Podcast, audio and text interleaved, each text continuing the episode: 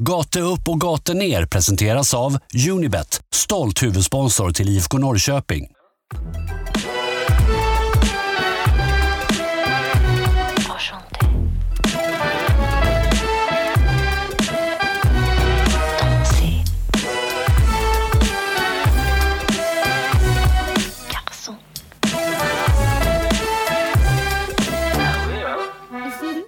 Det är sommaruppehåll, men det innebär icke någon vila i poddfabriken för Gata upp, Gata ner podcast som återvänder återigen som vanligt.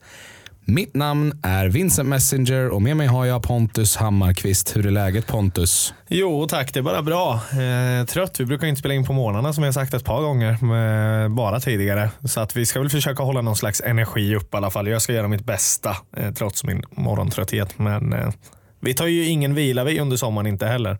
En, gång i veckan ska vi släppa avsnitt. Ja, i alla fall nu under uppehållet och sen Ja. blir det tillbaka till två gånger i veckan igen när allsvenskan sätter igång igen. Precis. Eh, hur känns det nu då så här lite en, en vecka in på uppehållet? Mer än att jag är trött nu så känns det väl som det gjorde innan. Man har hunnit smälta lite saker och man kanske så här, ja, i efterhand inte jätteförvånad över tabellsituationen, men vi ska ju prata lite om det sen. Hur nöjda respektive vi är. Men ja, jag, är inte, jag är inte supernöjd med att ligga sexa. Jag menar, vi har ett par lag framför oss som jag tycker att vi ska vara före. Eh, och det är en match ifrån liksom. Men det, det är det som kniper det här.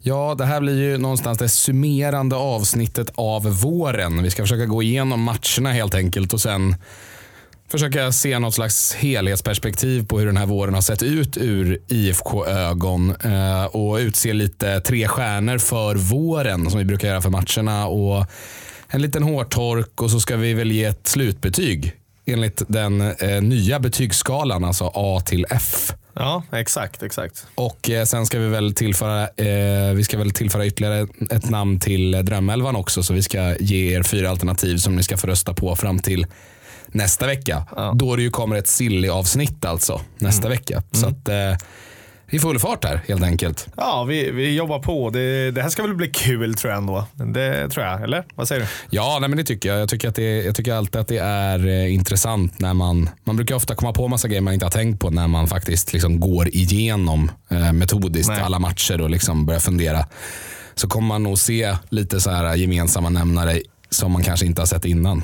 Eh, så att, eh, nej, men jag ser fram emot det jättemycket. Jag tänker att vi kan ju inleda med bara så här allmänna tankar kring den allsvenska tabellen överlag här nu. Liksom åtta omgångar in. Malmö spelar nio matcher eh, och Elfsborg då. Men eh, åtta omgångar in. Ja, men Malmö leder tabellen. Det var väl inte en så här jätte, jättechock när man kollar. Ryckte ifrån lite grann med en match mer spelad. Djurgården hakar väl på, eh, vilket man eventuellt kunde se innan, men har ju sett otroligt vassa ut.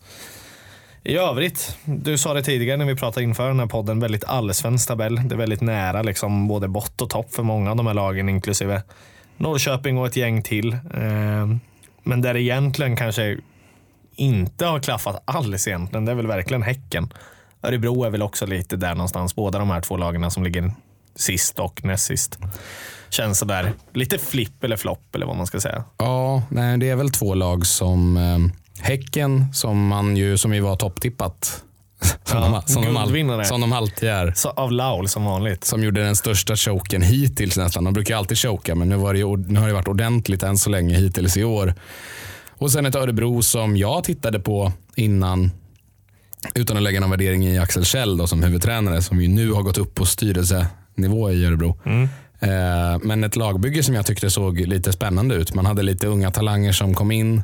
Eh, man hade de nyckelspelarna exklusive Besara då som man haft innan kvar eh, och den där stommen man har och så hade man tillfört några liksom, ja, men jag tyckte ändå man hade tillfört Men några har- spä- spännande ja, nyförvärv. Så jag tänkte säga bara de kan nog ändå liksom kanske ta sig över den där nionde platsen i år. Och det är klart man fortfarande kan. Det är som sagt en tight tabell men man har ju inte sett bra ut i alla fall. Nej, och det tog väl så- sådär typ nästan fem matcher eller någonting innan man faktiskt gjorde mål också. Eller om det var fyra matcher. Det tog ju en jäkla tid innan man hittade nät överhuvudtaget. Och jag tycker du är inne på den här blandningen som känns ganska rolig. Man har kvar Jake Larsson.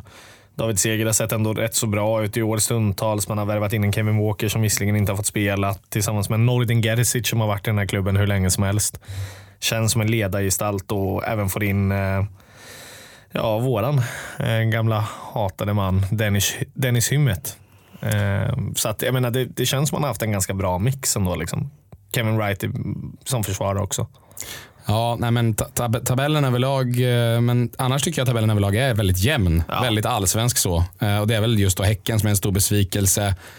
Örebro eventuellt då, om man, om man såg på dem som ett spännande alternativ. Eh, Göteborg är väl också någon slags besvikelse med den hypen som instod.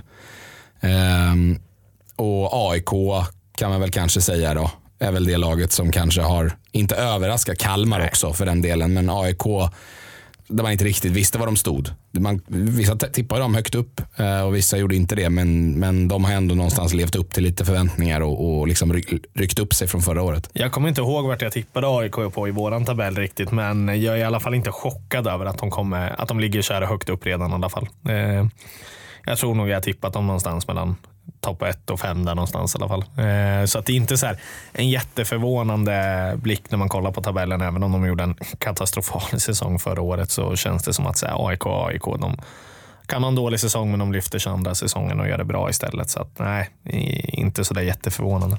Nej, och sen kan man ju också när man kollar på siffrorna se en väldigt sådär stor spridning av spelstilar i allsvenskan. Vilket jag tycker är roligt. För i många ligor ute i Europa så ser man ju oftast att lag tenderar att gå efter trender och spela lite likadant. Antingen är det lite mer defensivt inriktat eller så är det lite mer offensivt inriktat. Och sen nu när man tittar på lagen som ligger liksom bredvid varandra, inom sådär två poäng från varandra, så har man liksom Kalmar som har gjort åtta mål och släppt in sju. Och sen har man Hammarby som har gjort 14 och släppt in 13. Liksom. Att det verkligen är så här tvära kast emellan. När man har fått ungefär samma poängutdelning. Liksom. Det, det är väldigt allsvenskan för mig.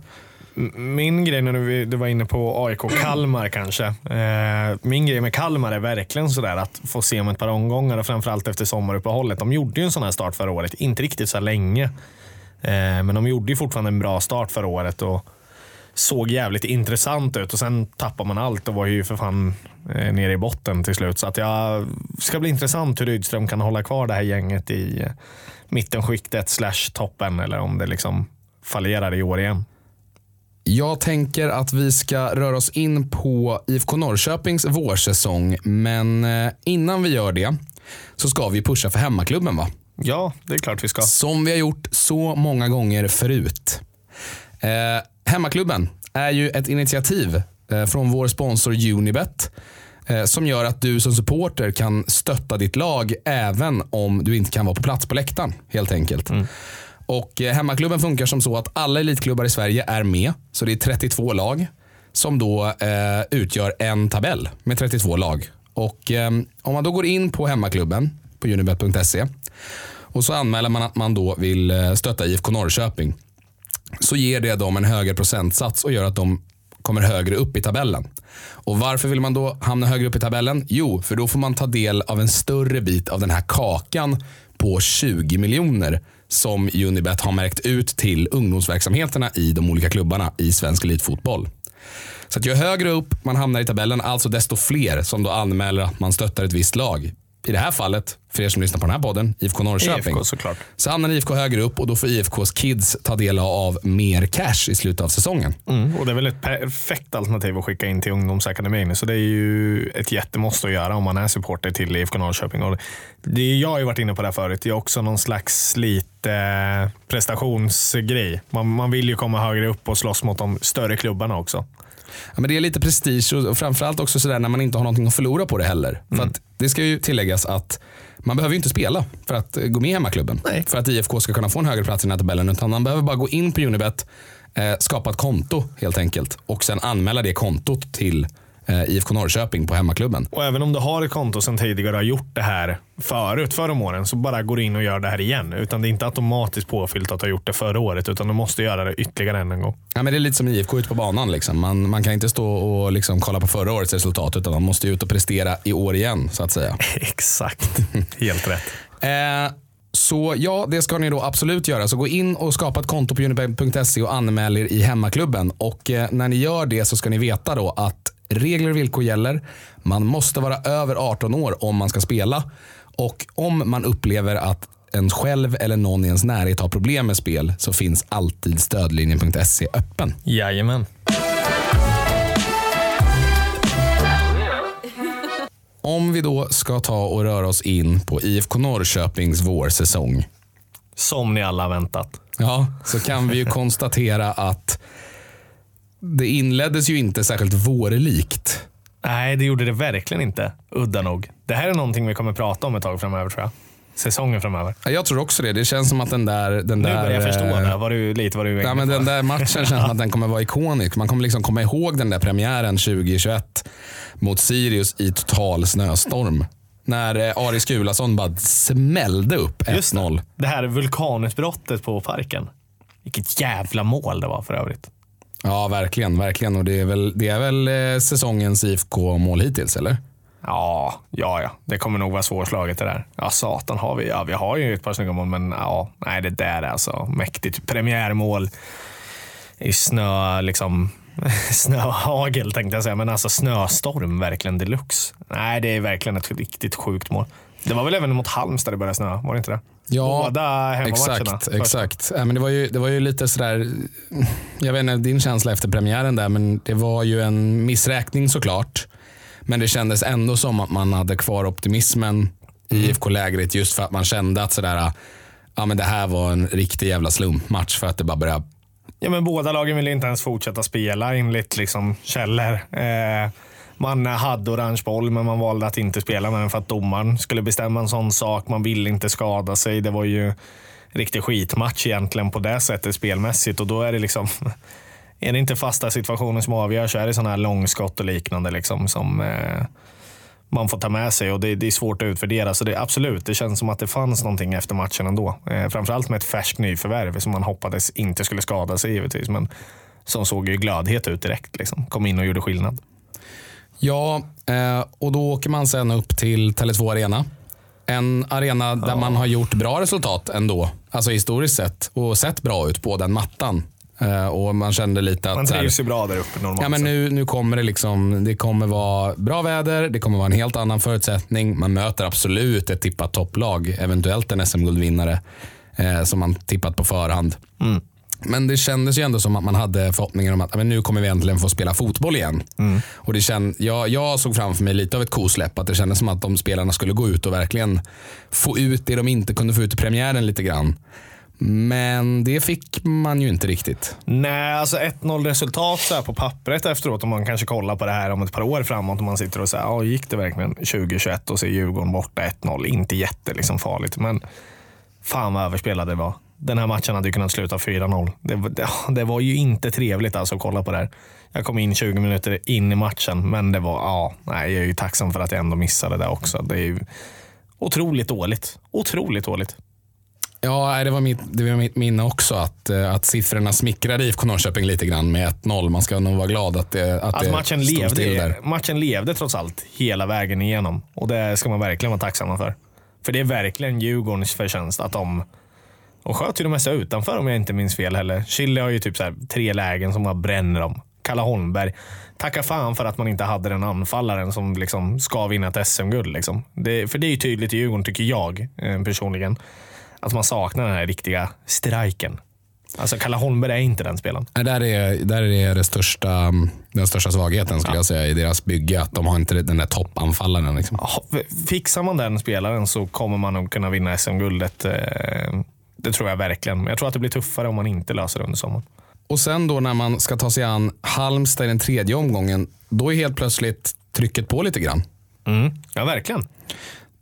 Man kände ju där att, ja, men här, då man kände ju där att liksom, nu kommer chansen för IFK att rädda upp den, liksom, Taskiga den starten, besvikelse man haft i start de första två omgångarna. Halmstad hemma, Örebro borta. Det ska bara vara sex poäng och liksom en chans att få upp självförtroendet lite till nästa stora test i AIK. Ja. Och eh, första halvleken mot Halmstad är ju inte katastrof kanske jämfört med vad vi kommer till lite senare under våren. Men det ser ju inte bra ut. Nej, jag, jag skrattade lite inombords så fort du liksom pratade om Halmstad-matcherna. För att det som dyker upp direkt i mig, för att normalt sett brukar jag aldrig hinna se försnacket. Eh, men också lite som vi pratade om inför den här matchen. att så här, Man får inte släppa in eh, ett tidigt mål här. Utan så här, det gäller att liksom jobba på 0-0, även om vi inte gör ett tidigt mål. Men att så här, de får inte få momentum tidigt i matchen. Och det är kul för Alec eh, Axén tar ju upp det väldigt många gånger. att så här, Norrköping ska vara ett bättre lag, bollförande, bolldrivande, ha liksom bättre tekniska spelare. Men gör Halmstad tidigt 1-0 mål så kommer det bli tufft att hämta upp det. Liksom. Eh, och det är ju Marcus Antonsson på en fantastisk fin nick. Liksom. Jag tänkte precis säga det. Det är faktiskt ett av mina favoritmål under, under den allsvenska våren. Ja, det är ju sorgligt alltså.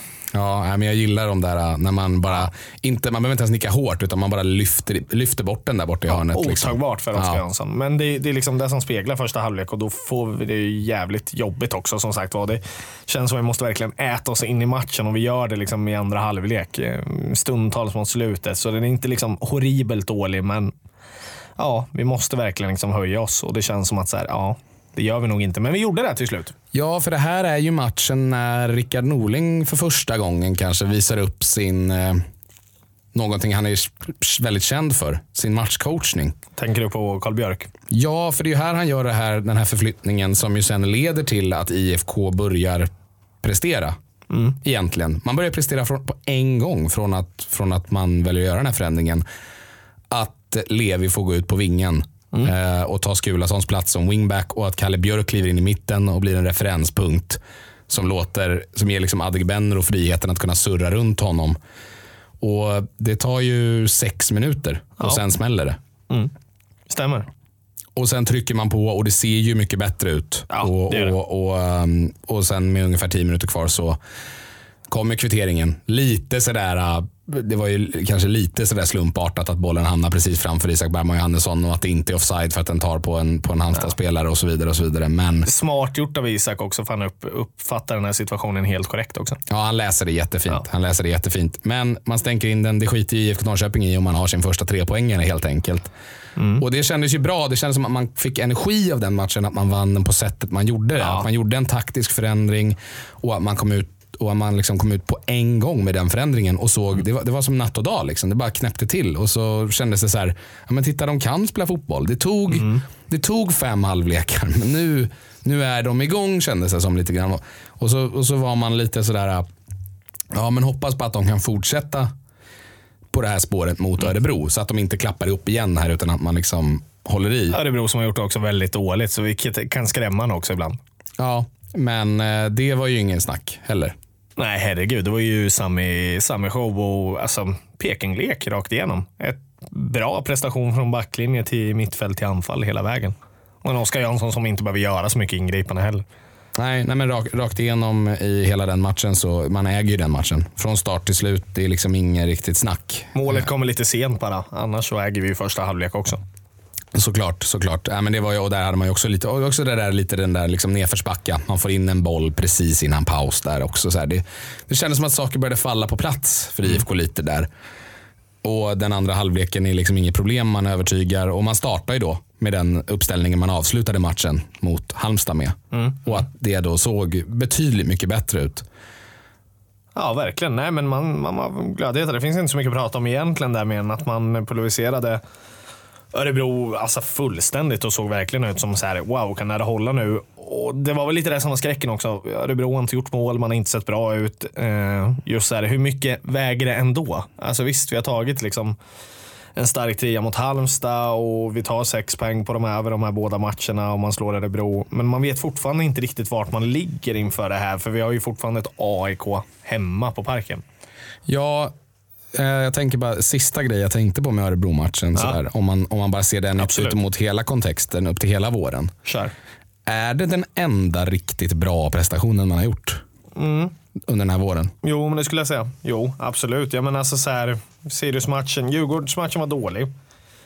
Sirius-matchen var ju som den var. Halmstad-matchen sett över en hel match var inte bra ändå. Eh, Örebro är riktigt bra. Men ja, nej. Vi ska ju gå igenom de andra matcherna med, men nej. Det är absolut den bästa prestationen över hela säsongen.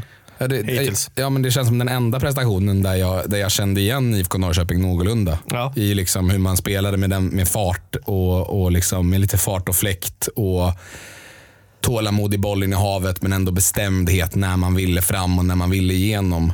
Eh, och, och liksom en intensitet också. Det kanske också beror på Örebros brist på intensitet. Det är svårt att möjligt. säga.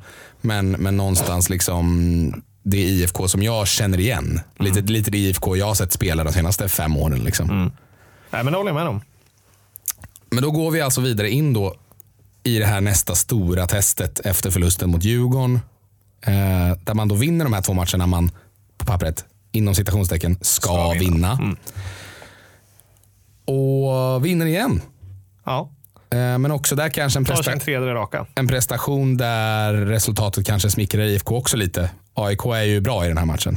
Får man ju säga. Ja men det är man absolut. Eh, Men vi, alltså ändå så sett över den matchen så är det väl den första också liksom lagprestationen där vi ändå håller nollan eh, mot AIK och gör det faktiskt ändå så här bra med det sagt. Eh, mot ett ändå någonstans tippat ändå ett bra Stockholmslag eh, i tabellen och då känns det som att så här, vi slår dem, vi har det lite tufft men vi håller nollan.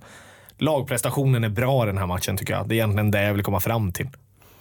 Ja, och, det, En stark laginsats. ja, jag tänkte också på det. För det, det känns ju som i, i, i den matchen, och man vinner ju alltså 2-0, Sami Adegbenro två kassar. Och det är han som är skillnaden. Det är han som är skillnaden. Exakt. Vi, sa, vi satt ju och sa det i den här studion efter den matchen att eh, AIK, AIK-arna var ju bittra. Det var ju mycket grin på Twitter som vi pratade om. Ja. Och eh, vi kom väl fram till det att liksom det är i ren laginsats viktar över till AIK skulle jag säga. Men de gör inte mål på sina chanser. Nej. Och det gör Sami Adegbenro. Och då handlar ju det om att då är det ju hans individuella kvalitet som fäller skillnaden. Fäller Och avgörandet. Och vissa matcher avgörs på det sättet. Så är det ju bara. En backlinje som också, Milosevic sågade ju du ganska duktigt efter den här matchen också. Som tappar, tappar hans markeringar det. båda gångerna här. Sotte. Sotte ja. Ja, ja, ja. Sotte, inte Milosevic. Nej, det ja, var det. Sotte var ju Det katastrof. Han hade ju stått veckan innan Stämmer, och pratat om att stämmer. han borde vara med i landslaget och så gick han ut och, och såg ut som en snitt liksom division 5-försvarare ungefär. Han var jävligt dålig faktiskt när vi kollar på de här situationerna efteråt. Vilket man inte tänker på när man sitter i tv-soffan och verkligen vill vinna en match. Så. Nej, äh, men, nej men, men en krigarinsats här också. Också Mm. känns lite som en sån här liksom moralhöjande Norling In. får slå sin gamla arbetsgivare. Ja, och en moralhöjande insats där man, vet, man känner att man fick verkligen gräva djupt för att ta den här segern. Liksom. Ja. Och man kanske känner innerst inne att sådär, ja, det här hade kunnat sluta annorlunda. Men nu, nu vann vi den. Nu, nu liksom grävde vi djupt och vi stod pall och vi, och vi vann. Nu har vi tagit tre raka, absolut. Ja, nej, men, och, då, och då kände jag också liksom det där att ja, men man hade veckan innan hade man slagit Örebro eh, med 3-0 och, och sett liksom champageiga ut.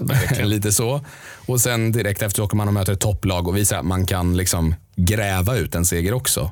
Eh, och då helt plötsligt när man tittade på spelschemat så var det ju, såg det ju väldigt bra ut fram till sommaruppehållet. Då var det ju Degerfors hemma, Varberg borta och sen Elfsborg borta. Det kändes ju då som att eh, här kan man vara med och trycka upp mot, mot topplaceringarna i, inför sommaruppehållet. Ja, sex av nio poäng såg ju verkligen liksom intressant ut. Inte att man skulle ta en poäng. Det kändes verkligen inte liksom givet på pappret. Nej, det var ju sex eller sju pinnar kanske man såg som sämst egentligen. Ja, men torsken mot Elfsborg skulle man kunna köpa med vinst mot Degerfors och Varberg. Liksom. Ja, eh, liksom ett, ett hemmastarkt Elfsborg. Det, väl- det, det kan ju gå lite hur som helst. Sådär, men Ja. då ehm, får man det inte riktigt att stämma igen. Nej, Degerfors, ja. Jag vet inte egentligen. Eh, De får, vi får ju massa skador den här matchen liksom. och där har vi också någon slags här beskylla grej som Sirius. De river upp matchen. Vi får aldrig något liksom kontinuitet i spelet som du var inne mycket på. Vi hinner liksom inte börja om och ställa om. Totte har ett läge där han liksom istället för att göra mål stukar foten och blir borta resten av den här säsongen mer eller mindre.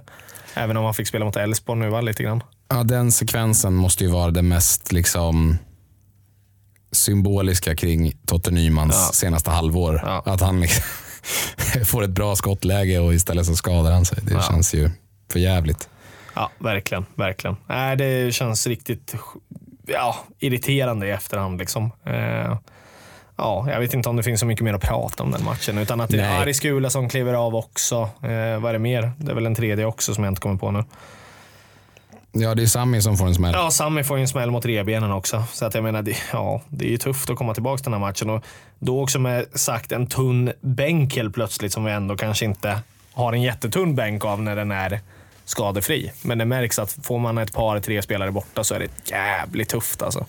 Ja, men även den här matchen så just det där att man blir satt lite i det här äh, tillfällighets liksom, facket. Lite Ja. sådär mycket skador eh, och det faktumet att liksom, Degerfors gör ett fint kvitteringsmål eh, på, på ett långskott, en riktig missil ner i hörnet.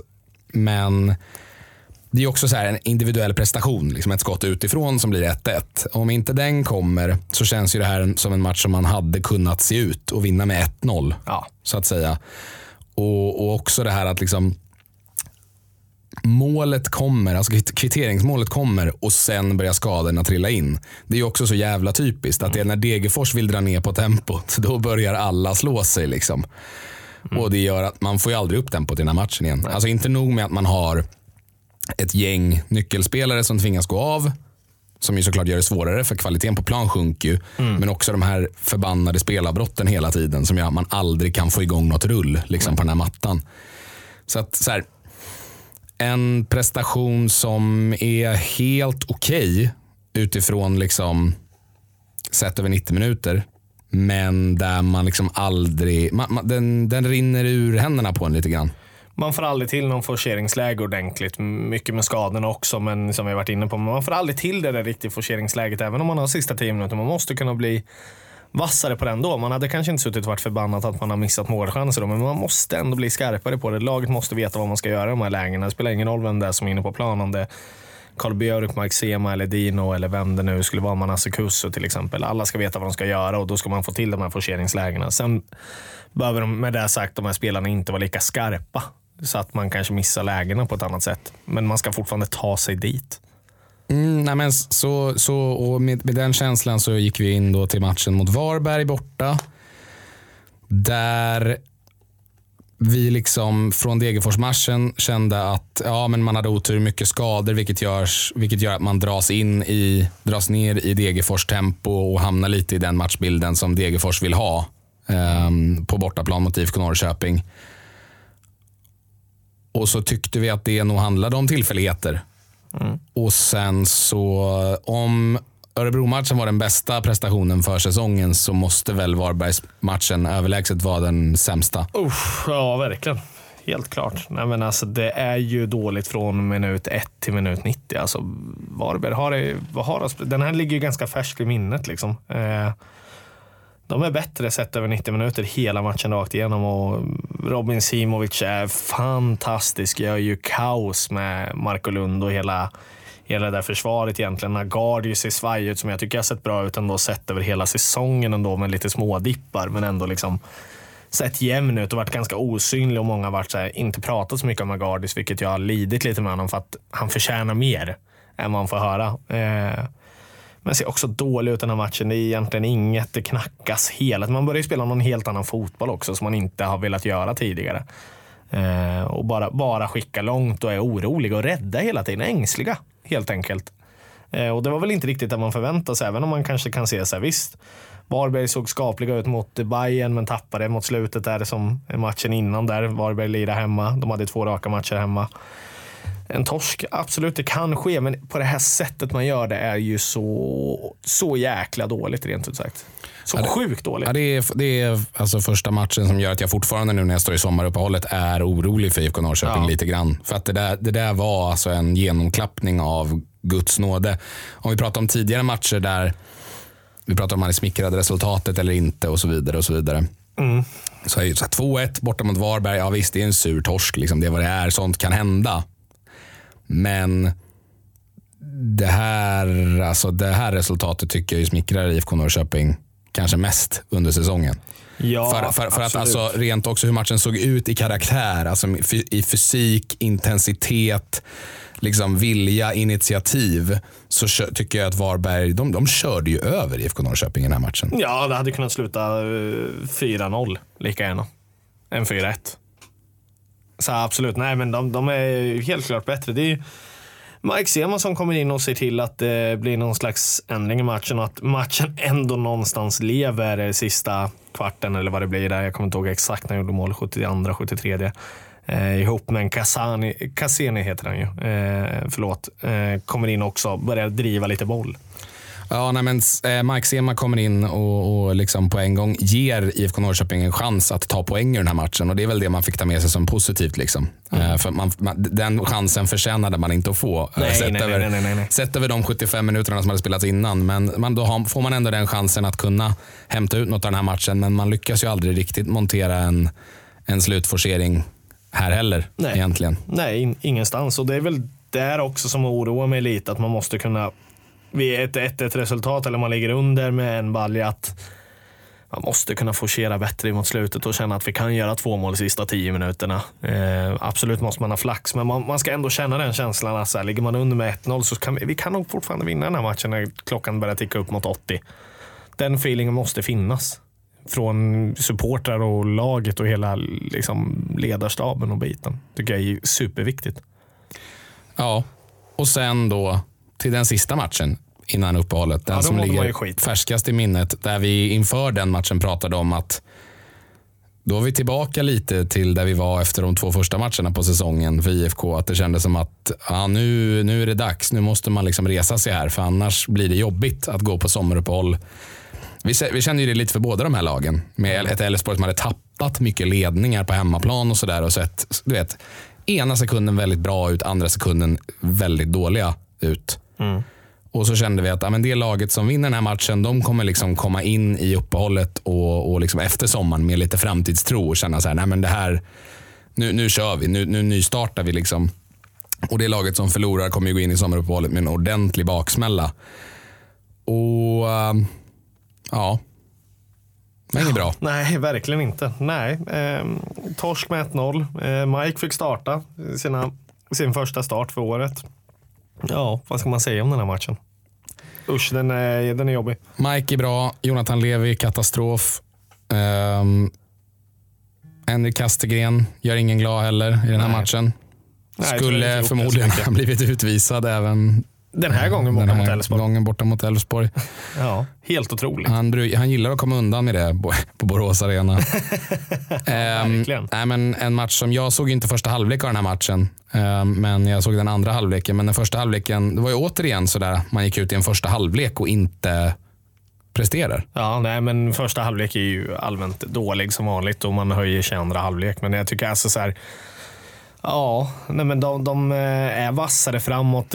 Vi, vi slår oss aldrig förbi den här första pressen utan vi, vi liksom går på den här taktiken igen som vi gör mot Varberg och fortsätter knacka långt och tror att det ska hjälpa oss om man ska vinna bollar. Men man gör ju inte det mot den där backlinjen och Sami har det ju liksom extremt tufft på topp. Eh, det är väl mot Okomo, eh, måste det vara ja. Ja, det stämmer. Eh, han blir ju bortgjord fullständigt och att man inte flyttar honom tidigare tycker jag känns jättekonstigt. Att man flyttar ut honom på en kant eller liknande eh, för att få bort den här prestationen. Och det, det ser vi ju samma sak i andra halvlek, det vi har varit inne på tidigare med Kalle Björk, att den där öppningen gör skillnad där. För jag, jag tyckte att Per Frick är precis den spelaren vi ville ha i laget och den i en liten light-version har vi Karl Björk liksom, som liknar spelstilsmässigt och när vi plockar in honom så får Komo helt plötsligt börja jobba och riva och slita och börja bli dessutom irriterad. Det är exakt det vi har velat haft här matchen och Komo har ju gått kolugn och mått hur bra som helst till Kalle Björk kommer in och börjar störa honom. Så mer än så är det egentligen inte att säga tycker inte jag. Jag tänker vi kan klippa det. Okej. Jag tänker vi kan gå in på lite mer eh, reflektioner kring allmänt nu då, om vi summerar lite liksom, Mm. tankar. Då hoppar jag iväg eller vad tänker du? Nej, jag bara sa att vi går vidare. Ja, ja, mm. Ska vi ta spelet inför EM? Nej. Nej, utan vi, pra- ojämn- vi får ja. prata lite allmänt nu och få Ja. ta lite övergripande. Liksom. Yes.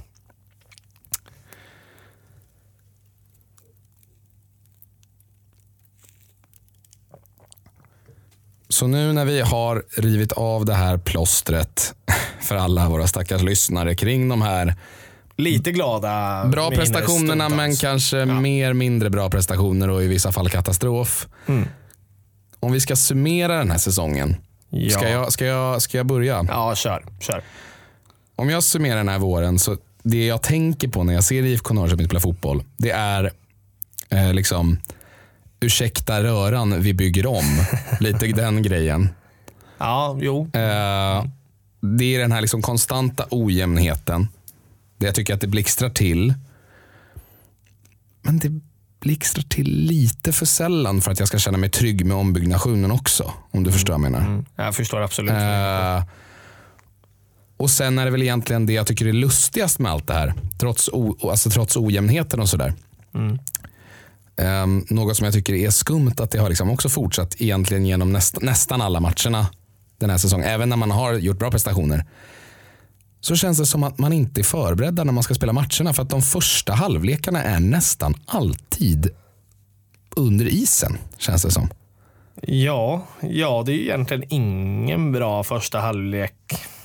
Premiären, ja vi tar ju ledningen men det är så här, inte jättebra de andra matcherna heller. Djurgården gör väl inte bra mot Halmstad. Nej, det är mot Örebro- egentligen inget. Det är mot Örebro. Mot Örebro har man kontroll men man är ju inte särskilt liksom, gnistrande den första halvleken heller. Nej, vi tar ju över i andra. Så är det ju. Eh, kan man väl se som ett styrkebesked där, för jag tycker att så här, Örebro-matchen så är man ändå bra i första halvlek ändå. Eh, men sett över resterande matcher så är man, nej, man är inte jättebra i första halvlek. Degerfors är möjligtvis lite bättre ändå, där man tappar sen. Men nej, jag håller med dig.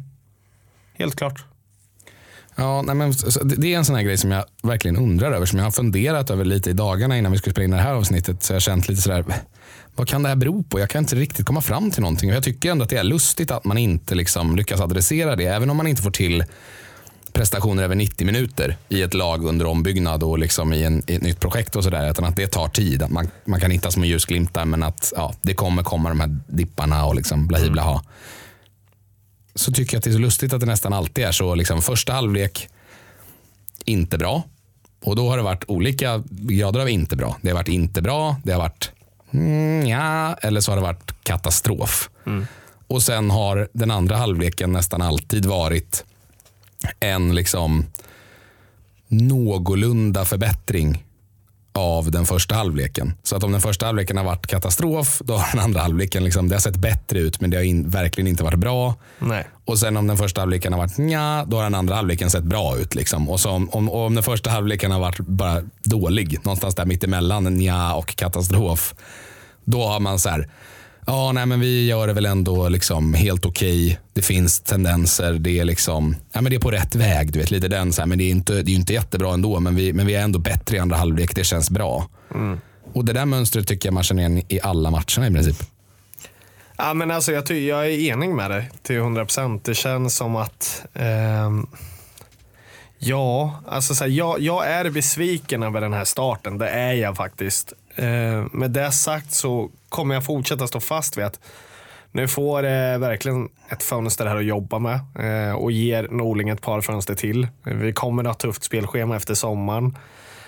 Eh, men det är underkänt, det är det. Jag måste ändå kunna få ställa högre krav med Rickard Norling som jag ändå har sagt från första början. Är det någon som ska gå in och kunna göra skillnad på pappret direkt så är det Norling. Eh, han har inte gjort det. Jag tänker inte hänga honom för det än. Jag är inte livrädd än. Jag tycker ändå att så här, vi får bygga om och det här ursäkta röran får nog kanske fortsätta vara under den här säsongen och så får man se det här lite som tyvärr mellanmjölk eventuellt eh, beroende på vad som händer i sommar. Jag tror inte att man kommer värva sig ur och känna att så här stressheten utan jag tror att man kommer eh, med det anfallet man har få ut Sami på lite mer Haxas position och där kommer fylla den. Vi kommer behöva någon komplement men jag tror att man kommer hellre satsa på mittfältet eh, eller liknande sådana saker. Det kommer komma ny förvärv, men jag tror inte att det är där vi kommer se den stora liksom, bomben. Eh, det kommer få ta tid. Nej, för vi, vi pratade om det för några veckor sedan, just det där att huruvida man ska nu ta sig an det här sommarfönstret och resten av säsongen. Eh, och att vi kom väl fram till att det är liksom, om man är supporter så kliar det i fingrarna. Man vill ju att alla problem ska lösas på en gång och Ja. man vill ha in alla spelare på en gång. Men verkligheten är en annan. Det är liksom olika prislappar och det är olika kontraktssituationer och det är också det faktum att man vill ha kontinuitet i en trupp och inte liksom göra om den helt och få in 37 nya ansikten på två veckor. Nej, det blir ju oftast kanske inte jättebra heller. Liksom. Nej, och då, och då hade vi en diskussion lite om så här, men det handlar om då vad man, hur man ser på det. Ser man på det som att den här säsongen måste vi komma topp tre för det har vi budgeterat för eller liksom vi, vi ska ut i Europa, det är målet. Eller ser man den här säsongen lite som ett free hit, att vi går ut och ska bygga ett nytt grundspel och vi hoppas att det går bra såklart. Men om det inte gör det så kommer liksom inte Norling få sparken utan det här är ett långsiktigt projekt. Och det är ju så IFK Norrköping brukar arbeta och, och, och det tycker jag man märker nu de senaste veckorna i de intervjuerna som har gjorts i samband med sommaruppehållet och sådär. Jag tycker man märker av det lite på språkbruket. Så där, när de pratade med Stig Torbjörnsen till exempel eh, i NT. När han säger så att eh, liksom, nej, men med försäljningen av Haksabanovic. Norling, man märker på Norling, han säger ja, jag, måste, jag inser nog att jag måste ha mer tålamod än vad jag är född till. Ja. Ja, och, och, sa och, där blir det så här, och han, han vill ju vinna. Så han, han är ju så här, ja, jag måste nog ha mer tålamod. Men han säger liksom, ja men det är klart som fan vi måste förstärka truppen. Typ så. Ja. Medan från Torbjörnsens håll så är det lite mer så här, vi får se hur vi gör, om vi värvar en ersättare nu eller om vi löser det på något annat sätt. Vi har andra bra anfallsspelare. Det är ju tydligt att den här sportgruppen kanske inte är likadana. Nej, och då, och då kommer frågan så här, ja men hur, eh, hur liksom, tror ni att ni kommer sluta topp tre med den anfallsuppsättningen? Ja. Liksom, typ det, det är det som antyds i alla fall, nu parafraserar jag här. Och då är det så här, ja det vet jag inte, men vi ska göra vårt bästa. Och, då, Ja. och, nej, men, och, det, och, det, och, det, och det någonstans eh, liksom hintar till mig att det är den typen av liksom, inställning man har haft i den här säsongen. Att man, man ska in, bygga grundspelet, göra sitt bästa och framförallt bygga laget under året. Eh, och man visste ju redan på förhand att man hade i alla fall en stor försäljning nu i sommar. Och nu har ju Axa försvunnit. Får vi se vad som mer kanske försvinner. Det kommer behövas förstärkas under sommaren för att hålla bygget liksom igång. Det, Ja. behöv, det behövs köpas nytt virke så att säga för att kunna fortsätta bygga huset. Men jag tror inte att man kommer totalrenovera det i juli. Liksom. Nej, det tror inte jag heller. Jag är helt enig. Innan vi glider in på drömelvan och lite tre stjärnor under våren och en hårtork och så kanske ett slutbetyg kanske vi ska slå ihop i slutet av avsnittet tänker jag. Ja, Eh, innan vi gör det så tänker jag att vi ska pusha lite för våra spel som vi har lagt in för EM. just det. Det har vi gjort. Har vi gjort. Ja, vi slutar ju inte reka bara för att, eh, bara för att det är uppehåll i allsvenskan. Utan eh, vi tycker vi är i alla fall jävligt taggade inför EM. Det ska bli sjukt kul, framförallt när det blev uppskjutet förra året. Ja, gud vad kul. Bara sitta och slappna av och kolla på någonting som är så här. Jag bryr mig ju inte så jättemycket om det går illa för att man är lite så här förutsett att Sverige kan ju göra det ibland. va? Och då känns det lite så här, okej då. Men du vet, jag har så höga förväntningar så det ska fortfarande bli kul ändå. Så att det kommer bara bli roligt om det går bra och blir det en besvikelse så kommer man snabbare kunna släppa den om det hade varit IFK till exempel i alla fall. Ja, nej men, och vi har ju då rekat två spel inför eh, EM. Så, så här, EM långtidare. Så, så här, komprimerade långtidare under kort tid helt enkelt. Ja, precis. Eh, och det första spelet vi har rekat är ju en totalvinnare av turneringen. Och där har vi gått för Portugal. Mm, mm, precis. Ett Gav vi bra pengar också. Ja, men ett Portugal som ju vi har sagt, precis som Sverige, känns som ett lag som har gynnats av det här att det har skjutits upp ett år. Att man har många spelare som har liksom grön pil uppåt i formkurvan och i utvecklingskurvan. Till skillnad från kanske andra lag som kanske har blivit mer störda av den här grejen. Eh, där man ju har ja, men Premier Leagues bästa försvarare i Ruben Diaz som ju verkligen har slagit igenom stort i år i Manchester City. Eh, man har en Jao Cancelo som ju över hela säsongen tagit i alla fall har gjort en bra säsong. Bruno Fernandes, storstjärna i Man United. Cristiano på topp. Ja, Eh, det Ja. skojar man inte bort. Jao Felix, supertalangen i Atletico Madrid. Alltså det, det tar aldrig slut. Vi kan sitta här och räkna på Portugal-spelare liksom tills, det, tills öronen blöder. André Silva öst in mål i Tyskland Ja, nu för, Frank, eh, för Frankfurt. Eh, Namedrop på namedrop. Du har det i dig bara. Nej, men det, det, Nej, det, går, det går inte att snacka bort den truppen man sitter på. Och även om man har en tuff grupp eh, så tycker jag att eh, om man tar sig vidare från den gruppen, och det ska komma ihåg, alltså det, det är om, eh, inte bara ettan och tvåan som går vidare i år, utan det är ju även de fyra bästa treorna. Och då räcker det för Portugal egentligen. Om de slår Ungern med några bollar så kommer de gå vidare. Åtminstone som trea. Och jag tror att det här Portugallaget har potential att slå vilka som helst. Så jag är inte så orolig för någon lottning. Eh, och med det med sagt då att så här, om man då ställer oddsen mot, mot liksom, eh, potentialen i det laget så, så tycker jag att, Portugal är ett, ett bra val. Eh, och sen om vi kommer till Sverige så vill vi reka fram något lite roligt spel på Sverige.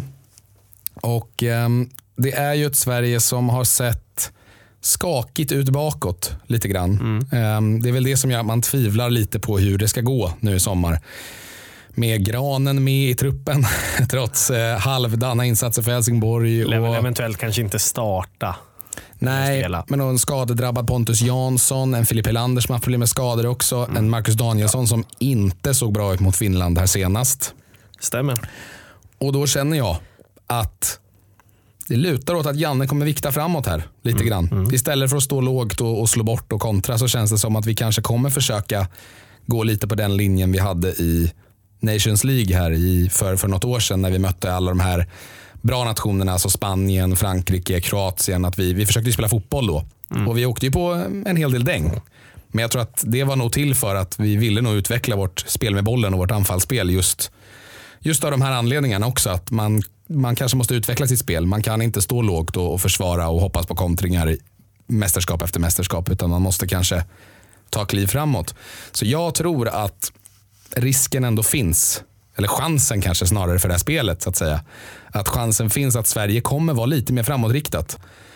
Vårt spel är helt enkelt att Sverige gör över 4,5 mål i turneringen. Wildcardet också, Jordan Larsson får vi inte glömma. Ja, som har öst in mål i Ryssland. Så att jag menar, det, det finns ju, om det är någonstans kraften finns i det här laget, om man bortser från det kollektiva försvarsspelet, men i det individuella så är det ju i anfallsspelet där vi har krutet. Ja, absolut. Så att över 4,5 mål för Sverige och det gäller ju samma sak här. Det är en bra prestation här mot Slovakien eller ett riktigt dassigt Polen de spelade igår. De var riktigt usla. Alltså, de har världens bästa anfall i Lewandowski men det såg inte jättespännande ut när de roterade laget här, här igår. Nej. Så att det räcker ju samma sak där för Sverige. Det är en seger med några bollar så borde man gå vidare åtminstone som trea. Och då har man fyra matcher och jag tror lätt att man gör minst ett mål per match. Och då är vi uppe i fyra. Så då är det bara ett till som behövs och då sitter spelet. Så att, är jag, över fyra och ett halvt mål för Sverige i turneringen, det ser jag som eh, klappat och klart. Ja, det gör jag med. Det är pengar som det ska bara vara att hämta tycker jag. Ja. Eh, Och om ni vill in på Unibet och, rygga det här, Portugal som vinnare eller över 4,5 mål för Sverige i turneringen. eh, Då ska ni veta att regler och villkor gäller. Man måste vara över 18 år för att spela. Och om du upplever att du eller någon i din närhet har problem med spel så finns ju alltid stödlinjen.se öppen. Jajamän. Jag tänker att det är dags att vi ska uppdatera drömelvan lite. Mm, det är dags nu. Ja, det, vi har ju Mitov i kassen och Florre i backlinjen och nu ska det in ytterligare en försvarare helt enkelt. Så En av fyra. Ja, exakt. Så vi eh, skickar väl ut fyra nya alternativ helt enkelt för någon som ska ta plats i den här backlinjen och så får ni rösta till nästa avsnitt och så ser vi vem som kommer in tills dess helt enkelt. Ja, men precis. Jag har ju den uppdaterade och jag, vi har ju nämnt det förut att ni gärna får komma med alternativ. Just nu är det backar som är inne på så kom gärna med alternativ på backar om ni känner att någon inte får missa snart för vi börjar ju närma oss. Ja, nej men och sen blir det ju lite flytande. Det har vi ju sagt också att eh, i den gamla fotbollen då fanns det ju inga riktiga regelrätta Nej. mittbackar och ytterbackar och så vidare. Så att vi har ju i backlinjen i alla fall, vi får väl se hur vi gör i mittfältet. Men i backlinjen har vi i alla fall valt att vi, vi ska ta ut fyra försvarare helt enkelt. Om det är fyra ytterbackar eller om det är fyra mittbackar, det, det spelar väl mindre roll. För då på så sätt så blir det lite jämnare spelplan för alla spelare då IFK har ju en väldigt lång framgångsrik historia. Mm, absolut. Vilka är namnen du har eh, valt Ja. ut som man kan välja mellan den här veckan? Fyra namn. Eh, den givna som ni har väntat på, Andreas Ante Johansson är ju givetvis med där. Eh, kommer Kom ju till Norrköping från Tyskland, gjort över 200 matcher, vunnit SM-guld med klubben, tagit upp oss till toppen tillsammans med Jan Andersson. Så han är ju självklart given att ha med i den här eh, utslagsdrömelvan helt enkelt. Eh, så han är med. Och sen har vi en Birger Rosengren som också är gammal back, vunnit fem SM-guld tror jag det var va? Fem SM-guld på Ja. 40-talet och OS-guld. eh, OS-guld med Sverige Mm. eh, 1948. Så att, eh, det är ju verkligen en, eh, är ju uttagen i svensk fotbolls Hall of Fame också. Mm. Tillsammans med nästa namn på listan va? Ja, precis. Och det är ju Knut Nordahl. Ja, Alltså inte Gunnar Nordahl. Knut Nej, Nordahl som Gunnars kanske är lite mindre känd för vissa av er där ute. Men ni som har koll känner säkert igen att han hade en bror som spelade boll också. mm, han började ju som forward Knut, men, eh, som brorsan. Okej. Men eh, gick ner och blev försvarare sen. Och även han vann ju då alla de här gulden på 40-talet tillsammans med Rosengren och Mm. är, även han invald i svensk fotbolls Hall of Fame och han var med på det där OSet 1948. Ni kan ju förvänta er en hel del av de här gubbarna. Det var ju ändå våra storhetstid så att jag tycker att det känns givet att någon av de här ska få vara med och tävla lite varje gång ändå. Ja, jag, jag förstår ju att jag kan ju tänka mig att i, sådär, i modern tid så är det ju inte många som slår Ante Johansson. Nej. Men jag, tyck, jag tycker bara så här, som mig själv bara som fotbollsnostalgiker, om jag får slå ett slag Ja. för det.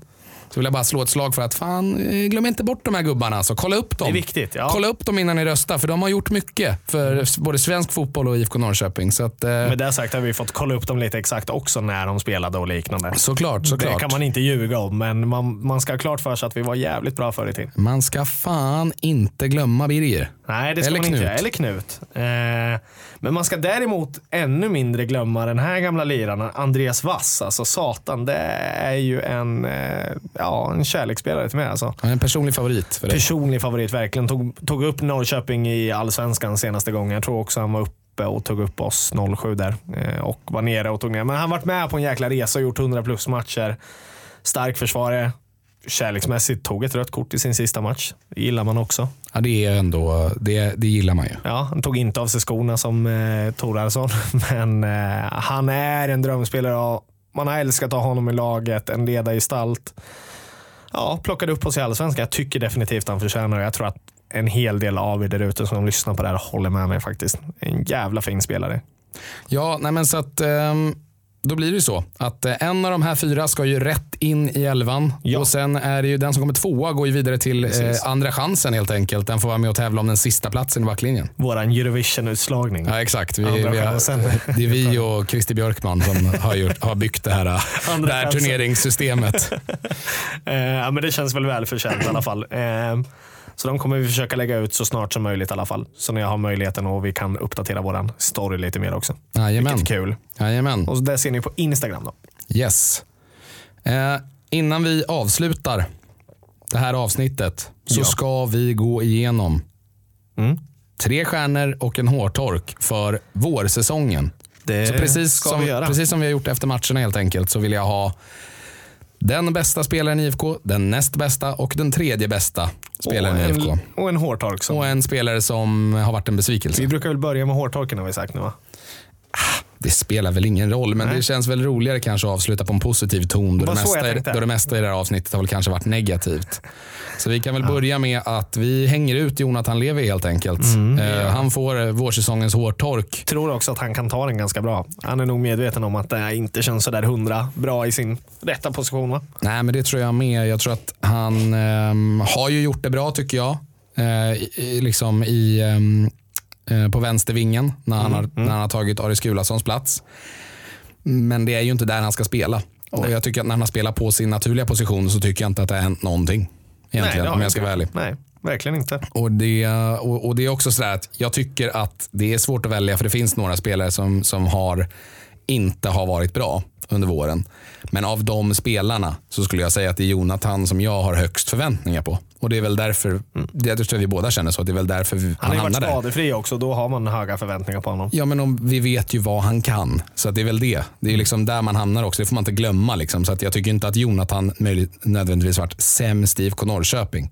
Nej, men det är alla snarare om förväntningarna man har på honom så har han inte kommit upp i nivå. Tre stjärnor då?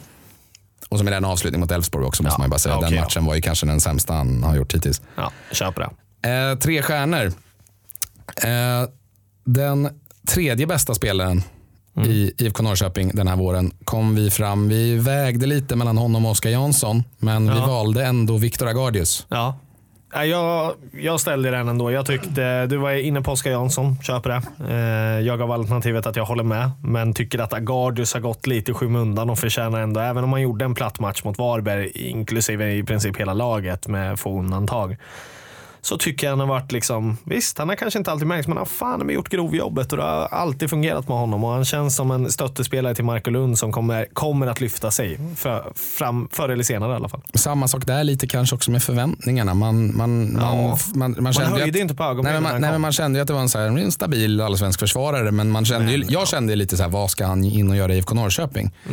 Och jag tycker ändå att han har varit bra. Liksom. Jag tycker ändå att han har varit eh, en av de bättre i den där backlinjen. Ja, han förtjänar cred. Um, det är väl han och, och Linus tycker jag som har varit de två framstående spelarna i backlinjen. Och då, har ju, och då har ju Linus varit mer frånvarande än vad, än vad Viktor har varit. Så att han har väl varit en konstant i den där backlinjen som har hållit nivån helt enkelt. mm. Så att, absolut. en stjärna går till Viktor Agardius helt enkelt. Mm.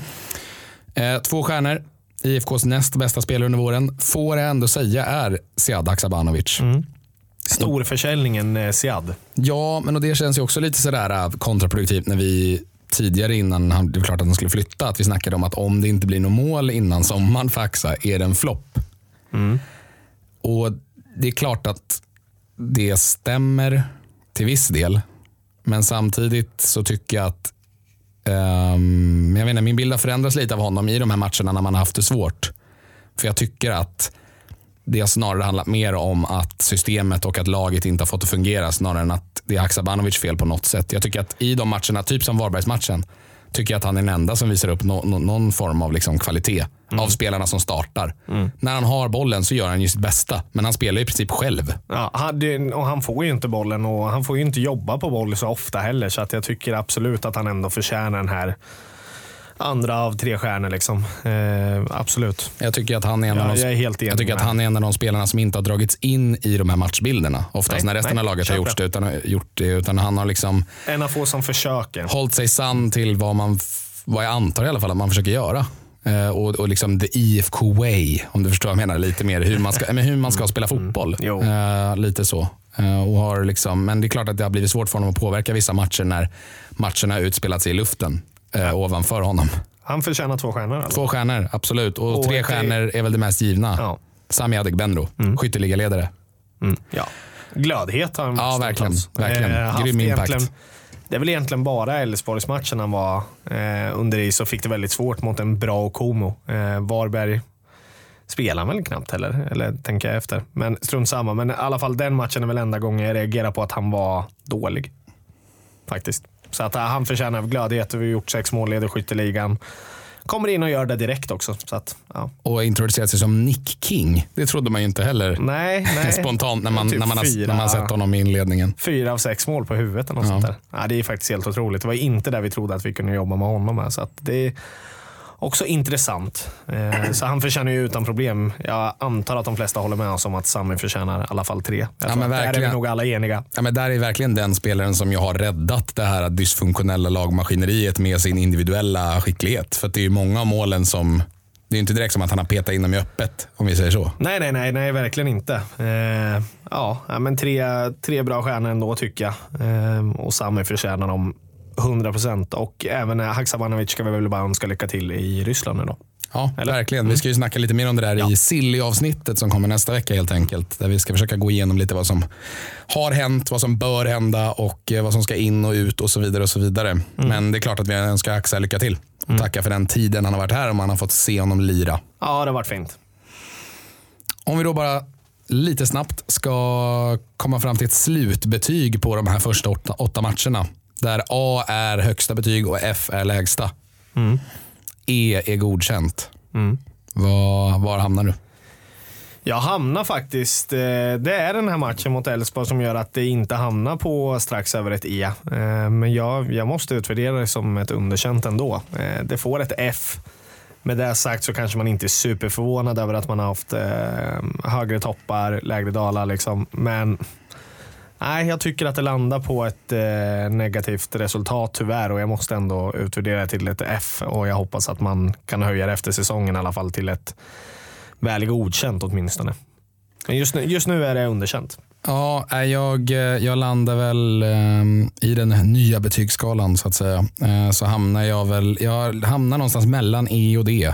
Eh, men jag landar nog slutligen på E ändå. Eh, för jag tycker inte att jag har fått tillräckligt många positiva tendenser rent kolle, alltså kollektivt lagmässigt Nej. för att kunna ge Norrköping. Om jag hade sett på resultatraden och sett liksom att så här, men de har haft jättemycket otur. Liksom. De har verkligen spelat bra men de har inte Ja, fått med sig resultaten. Då hade de kunnat fått ett D av mig.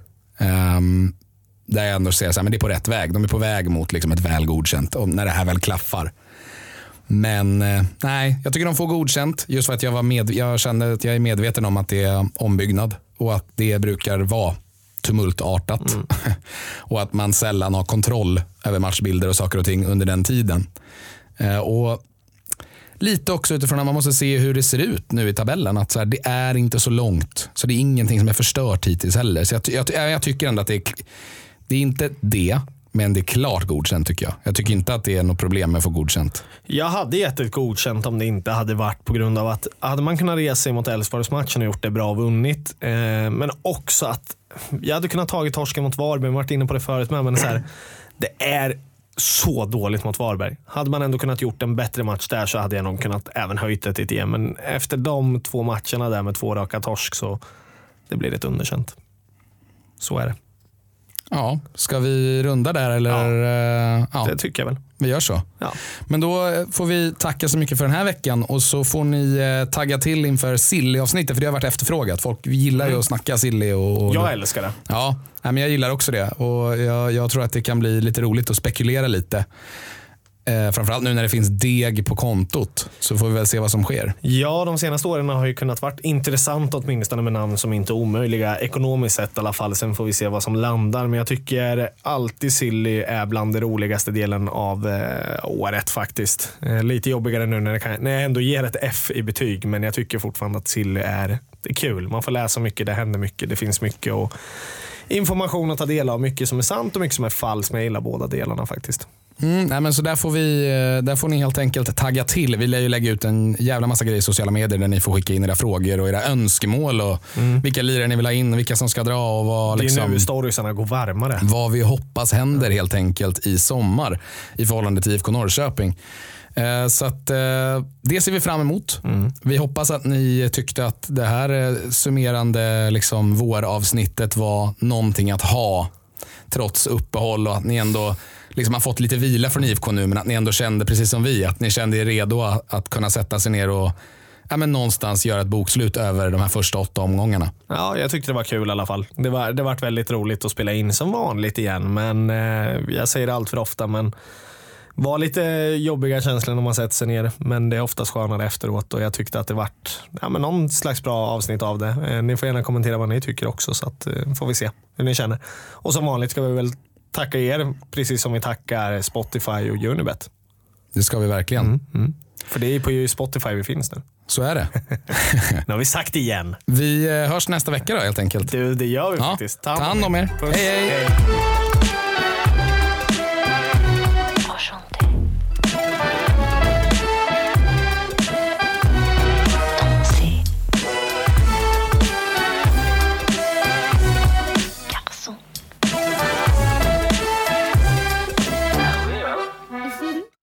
Den här podcasten presenterades av Unibet,